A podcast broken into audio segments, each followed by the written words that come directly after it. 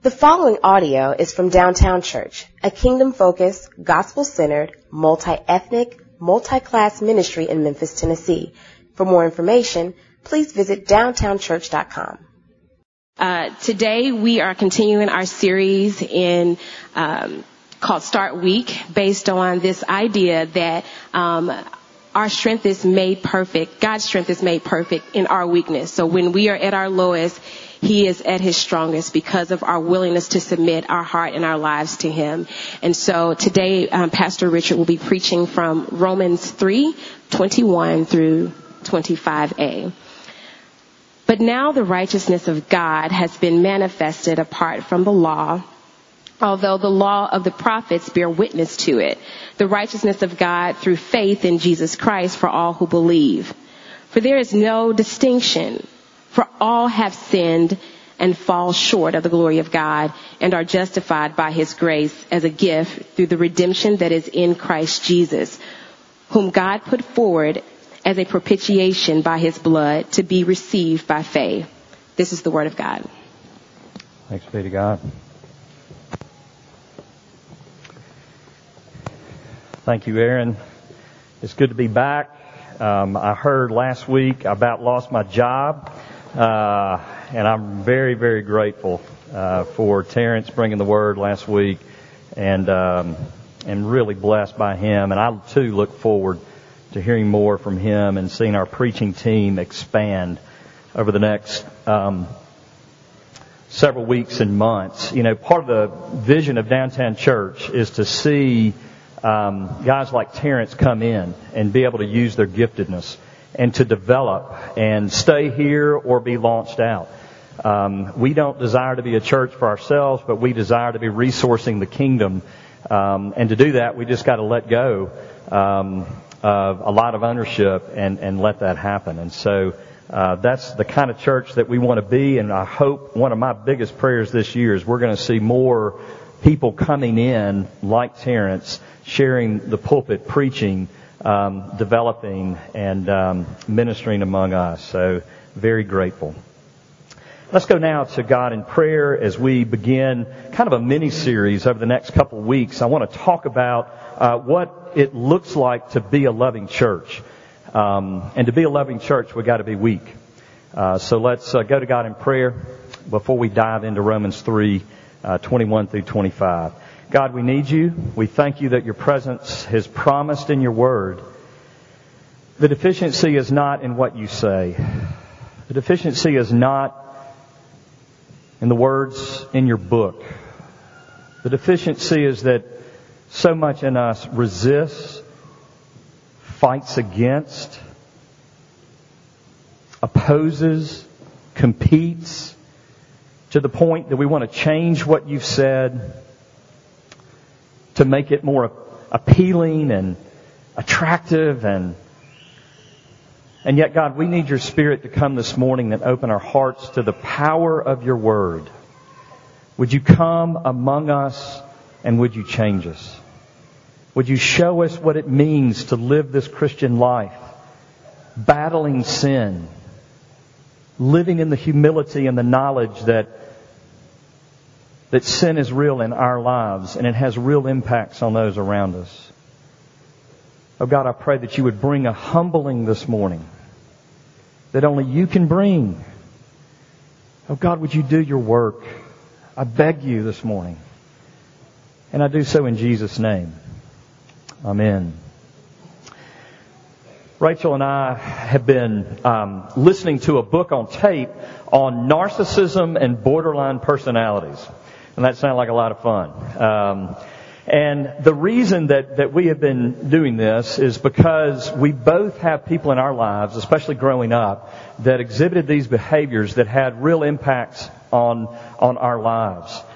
And it, it's interesting, after 33 years of marriage, we are still uh, just kind of mining, getting deep into who we are and why we act the way we do, why we treat each other the way we do. And one thing that, that we're learning through this book is that children that, that grow up around um, a narcissistic or borderline personality that, um, that, that we try to compensate. Um, uh, the, the psychological word is we become a caretaker. Um, because with all of this chaos going on, um, because a, a, narcissistic or borderline personality um, person, someone who is, is distorted in that way, and we're all distorted in some way, but but when you're distorted in that way, you can never admit that you're wrong, and, and you never see yourself as wrong and you're always doing and saying things that are very inappropriate. And so as a, a child in that context, you learn to compensate, and really what happens is the child learns to become the adult or the responsible one. And, and you lose out and you become twisted, therefore, in a very real way because you, you miss out on some emotional development that you should have gotten just by simply being a child under, you know, uh, healthy leadership. And so the reason that Rachel and I are, are diving into this is because sin that impacts us impacts us. And that's true for all our relationships. And what I want us to see this morning is that sin is highly relational. There is no sin in your life that someone else isn't suffering from. There is no little distortion. There's, there's no little sin. There's no little habit. There's no little something that especially those the closest to you are not suffering from and being impacted by. If there's anything that I've learned after 33 years of marriage and after three church plants, it is this reality that sin is much more complex and much more deceptive and pervasive than we ever really understand. Believe me, these words that we've heard, if you've grown up in the church, if you've been around the church, you have heard, all have sinned and fall short of the glory of God. How many times? A million, I mean, all have sinned. Okay, okay. But do you understand this morning how you have sinned? Do you understand this morning how your sin is impacting those around you? Because God has an agenda, and His agenda is clear. It is to create not just a loving person. It's not just to restore the image of God in you personally, but it's to restore the image of God in you personally so that you can love Him and love your neighbor so that you can give yourself away. You see, God's redemption has the communal aspect. I said a minute ago, sin has a communal aspect, God's redemption has a communal aspect. Because what God is doing when He creates or recreates uh, uh, in His image in us through His Spirit, by His Word, the very presence of Jesus Christ, He makes us loving people. Namely, people that, whose focus is not here, but on the glory of God and the good of his neighbor. And when he does that, he creates a community. Because if you have two, three, four people whose focus is the glory of God and the good of the other, you've got friendship and love and you've got a community. And the community that God is creating in His world is called His church. It's His bride. And, our, our marching orders, if you will, is to Love God with all your heart, mind, soul, and strength, and love your neighbors yourself. Why? So that we might be the community of heaven. That, that we might be uh, uh, the, the kingdom of God on earth, giving the world a taste of glory. How well are you doing at that? How well am I doing at that? That's what this passage is all about. You say, Richard, I don't see any of that in this passage. Well, let me just look at it. Let's look at it. Verse 23. All have sinned and fall short of the glory of God. All. What is he referring to there? If you go back to chapter 1 and verse 16, Paul says this, I'm not ashamed of the gospel because it's the power of God unto salvation for the good people. No. It's, it's the power of God unto salvation for God's favored people, the Jews. No. It's the power of God for salvation. No, it, it's the power of God for salvation, first for the Jew and also for the Gentile. This was radical. The Jews and the, he is speaking into a divided community, a divided culture, a, a, a, a, a world that is warring against one another. And the primary weapon of choice is pride. The Jews think they're better than everybody else. I have a feeling we're where we are as a church today and where we are therefore as a country today because the church has felt that we're better than everybody else. We have not believed that all have sinned. We believe that they have sinned and fall short of the glory of God. We have not been the community of God that, that genuinely, practically, tangibly fleshes out the reality that we believe that we are sinful equally sinful than anybody else we're going to meet today, no matter what their sin is. And because of that, our community is fractured. And so how do we develop a community of love? We begin by believing tangibly that all have sinned and fall short of the glory of God. Namely, I have sinned and fall short of the glory of God. So let's look at it. Three things. First of all, love is always preceded by humility and it's always killed by the sin of pride. Love is always evidenced and preceded by humility and it's always killed by pride. I see it all the time. Uh, a couple months ago at our, our last men's dinner, uh, Frank Smith gave his uh, life story. Uh, that's what we've been doing at our, our men's dinners, and I, it's so powerful. And his was powerful because he came and he could have told of a, a number of, uh, he could have given his resume. You know, on your resume, you never give your faults, you only give your successes. And when, when Christians are, tell their life stories, we aren't to give our resume, we're to give our life story. And, and that's what he did. And he, he could have talked about playing football at Vanderbilt. He could have talked about business success. He could have talked about a whole host of things, but that's not what he talked about. He talked about how he got fired from a job that he thought he was on a track to become the top guy in. He talked about health struggles and how that impacted his self-image and his confidence. He talked about marital struggles and he talked about his brokenness. And do you know what the result was after the dinner? all the men in the room stood up and said, "You're a sinner. We want to have any. We don't want to have anything to do with you. You're out of the men's group." No, you could almost feel this exhale in the room. It was like, ah, him too. I mean, that's what vulnerability does. That's what humility does. And, and you have to understand that the key to real relationship and community is vulnerability and humility, the enemy of which is pride. The Bible defines sin as pride. Listen to these verses. God opposes the proud, but gives grace to the humble. He opposes the proud, but gives grace to the humble. For though the Lord is high and regards the lowly, but the haughty he knows from afar. Wow. The Lord God has shown by himself declares the Lord, the God of hosts. I abhor the pride of Jacob. I hate. Can God hate? Apparently so. I hate his strongholds. In other words, I hate his accomplishments. Why? Because he tries to bring them to me to try to impress me with his pride. And I will deliver up the city and all that is in it. For you save a humble people, but the haughty eyes you bring down. What is pride?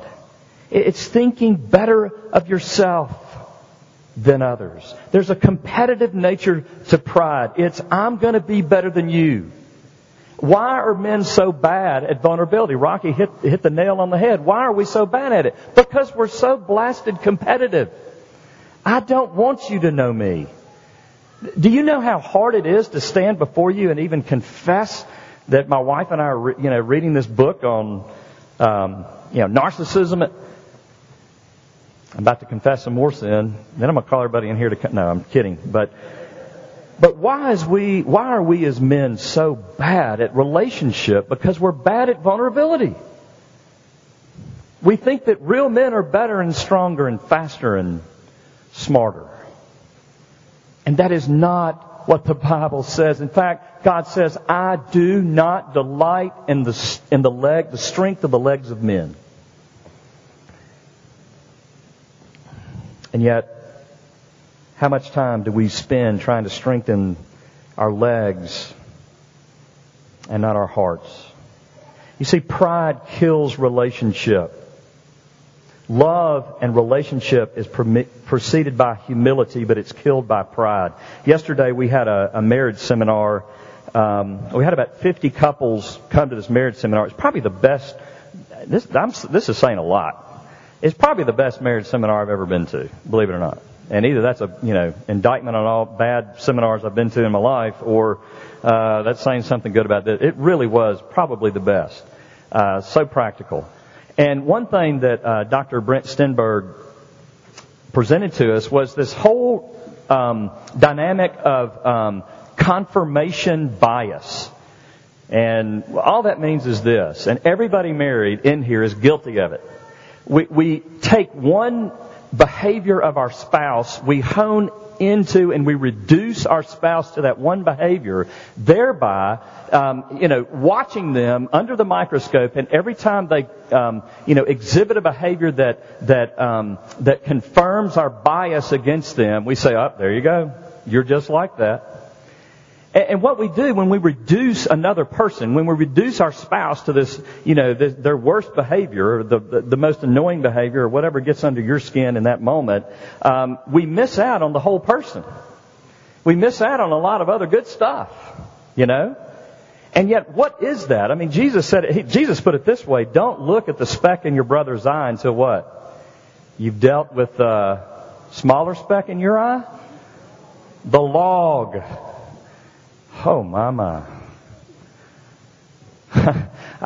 Let me just say, none of us in this room have any grounds to have confirmation bias. But it, it's interesting that Jesus went further. He said, but look, take the log out of your own eye. Then you're, you're able to deal with the speck in your brain. He doesn't say, just ignore what's going on over there. You're the only sinner in the house. You're the only sinner in your community. You're only, the only sinner at work. This happens at work too. I mean, you, you know, you've got a coworker, you've got somebody in the, um, you know, the office or uh, the cubicle next to you, and just every day it, they just, you know, maybe it's the way they eat. You can just hear them in the cubicle. They're smacking their food, and you're like, oh my goodness. You know, where where are my where are my earbuds? I gotta, you know, I mean, something. We're always doing this. And what the Bible tells us is, look, deal with the log in your own life, and then in great humility, you're either going to say, ah, forget it. it's not that big of a deal. Or, hey, can we talk? Because I love you and I value our relationship. You see, you have a totally different heart change. We see this. This is where God is driving us. He's driving us to humility. Why? That we might feel bad about ourselves? No. That we might be freed from our sin. He comes after David, after David commits adultery and then sets Bathsheba's husband up to be killed in battle. And he um, humbles him to the dirt. And, and you have a much healthier David coming out the other side because of his prayer. His prayer is, the sacrifices of God are a broken spirit. A broken and contrite heart, O God, you will not despise. This is one of my favorite passages in Scripture because it reminds me that God doesn't want a bunch of sacrifices from Richard Reeves. He wants my humility. He wants me to be broken and dependent before Him and upon Him. Because when I am, then I'm pliable for obedience. I'm pliable for mission. I'm pliable to go out. But I'm no good over here in all my pride. But it's only when I'm humble. It's only when I'm listening, when your will, Lord, not mine, that I can really go out in power. So where's your heart this morning? Who are you feeling better than?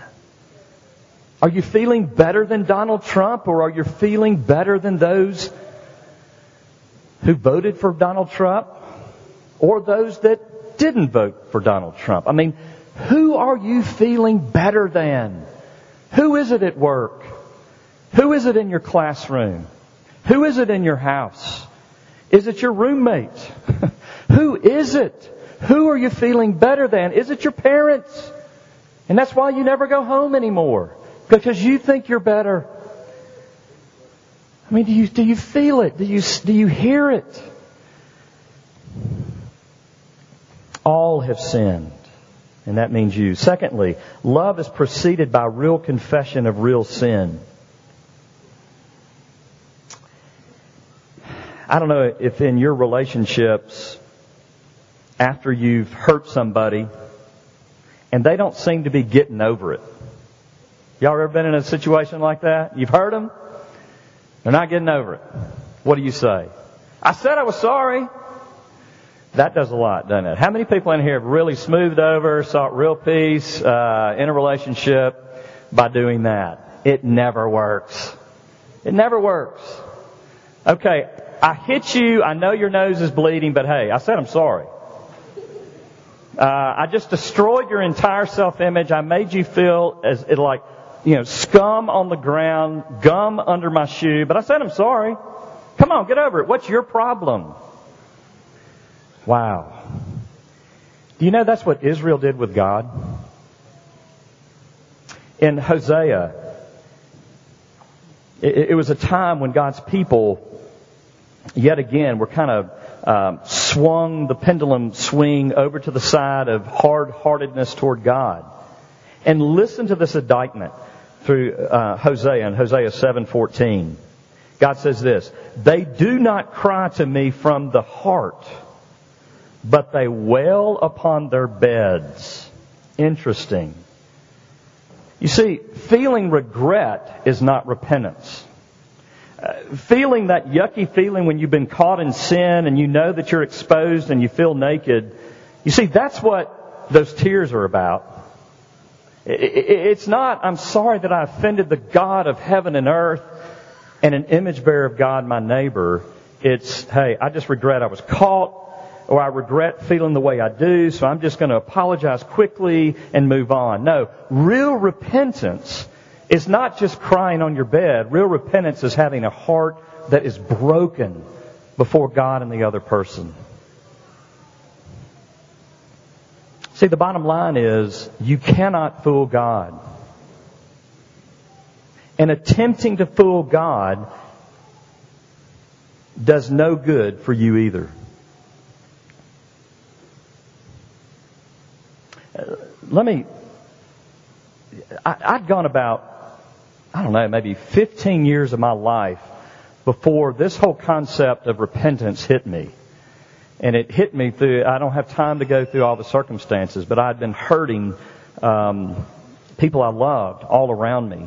And yet thinking that I was righteous, thinking, you know, I, I was saying I was sorry, I was trying to change and all that, but you know, but when I really began to realize and, and see in the scriptures what real repentance is all about, I understood that what I was doing is I was approaching God and other people in a religious fashion.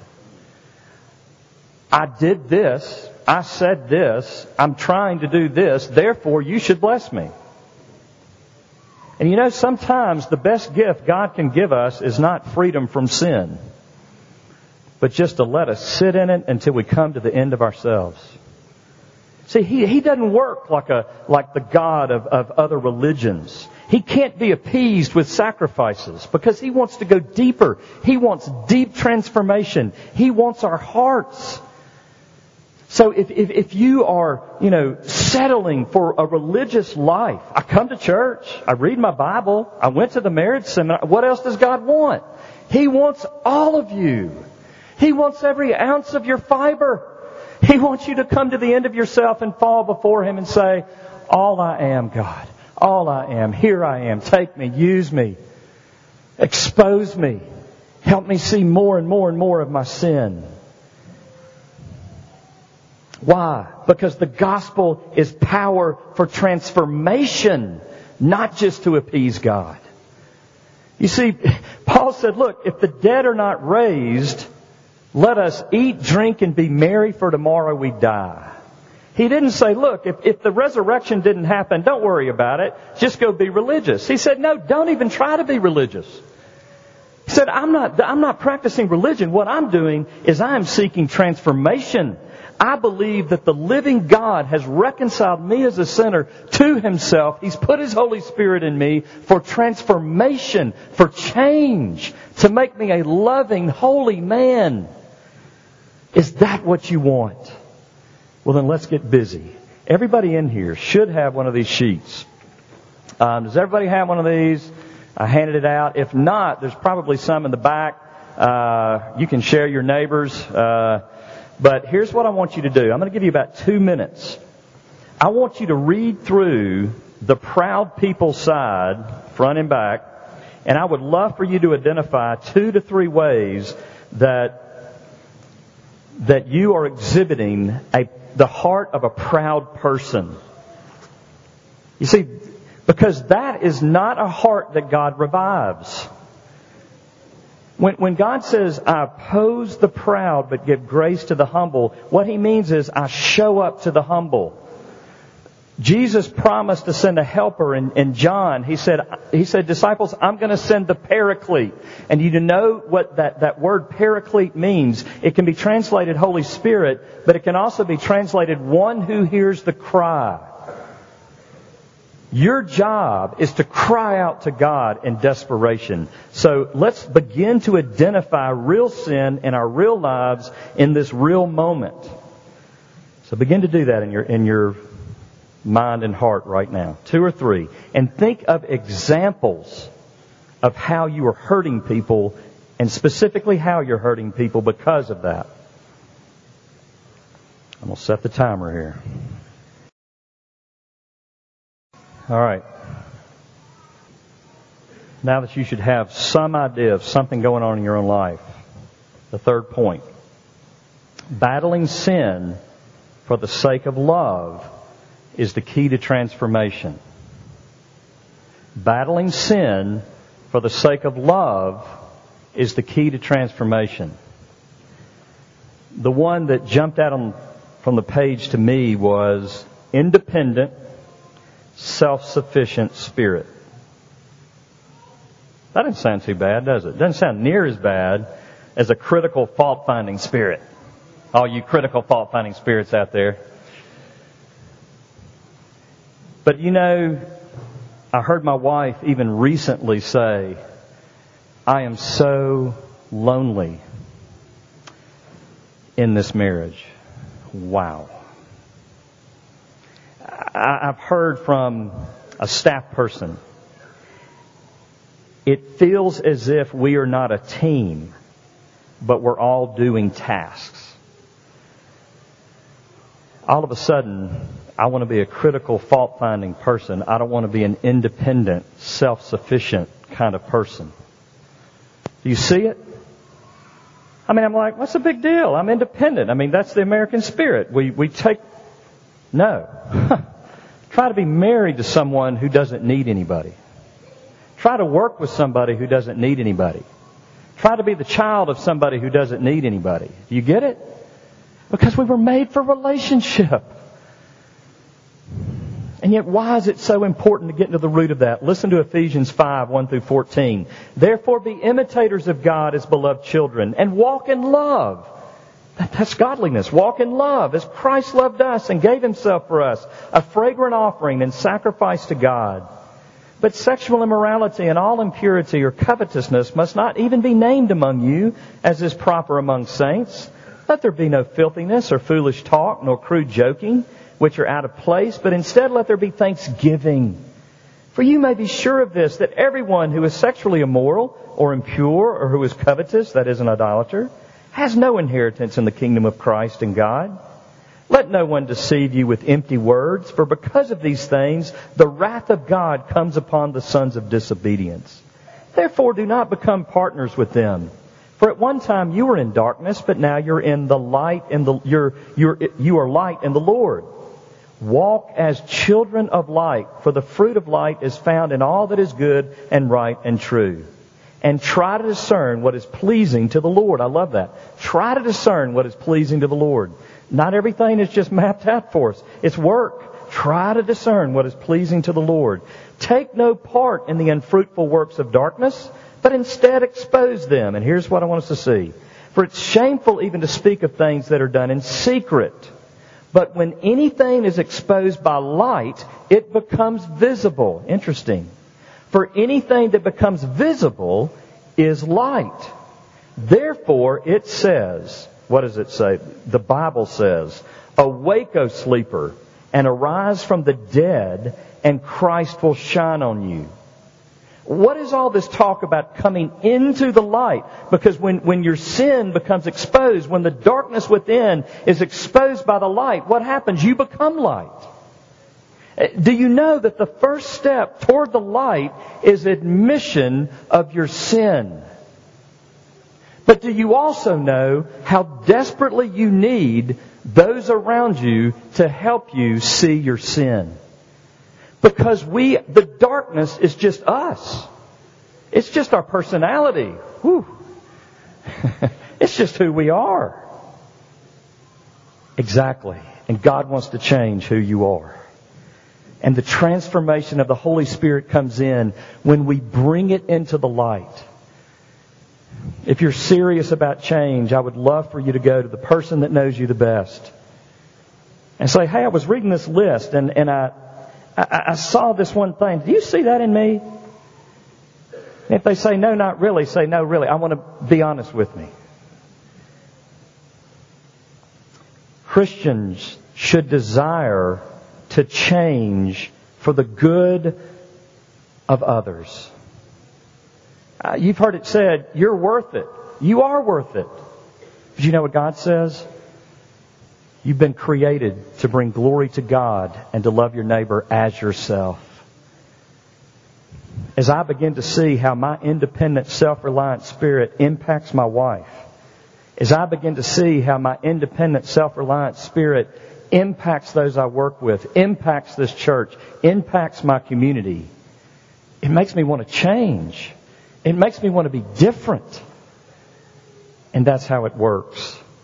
So do you understand now how desperately you need relationship? Do you understand that if you're in a marriage and you've got a partner and through that partner God continues to expose your sin, how you, the last thing you need to do is leave that partner and leave your spouse? Do you see God is at work? All change is preceded by conflict and pain. All change. There is no change without conflict and pain. Do you understand why you need church membership? Why you need to be bound to a body and when things get tough, don't leave. When someone offends you, don't leave. Talk to them. Seek reconciliation. Why? Because you need to be changed and you need others to change you. And others need you. Do you hear that? Be humbled by the reality of your sin and as you do, then you can hear the second part of the verse. And yet all are justified freely by His grace through the redemption that came by Christ Jesus. Dear friends, this week I hope that you will get deep in your hearts, that you will cry out to God to expose the sin of your life that you will ask your roommate, that you'll ask your coworker, that you'll ask your spouse, you'll ask your parents, you'll ask your children. That's a fun one. What do you see in me that needs to be changed? And then don't defend yourself. Don't get mad. Go get alone with God. Bring it into the light and you will see change. Lord God, we thank you that there is hope in Jesus. We thank you, Jesus, that you are for sinners like us. That sin to you is known. You know the ways that we fall short of your glory. You know the ways that we're walking away from you. And yet, Lord Jesus, you have brought redemption. You have brought forgiveness. You, your work absorbs all of our shame. And there is hope for transformation. Help us to see that this morning, O oh God. Would you come by your Spirit and make us a loving community? A community that loves you, that loves one another, that embraces the world, that lives humbly before the world, and that draws others in. Oh God, that is my prayer for Downtown Church. It's my prayer for Richard Reeves. Would you make it so? We pray in Jesus' name. Amen.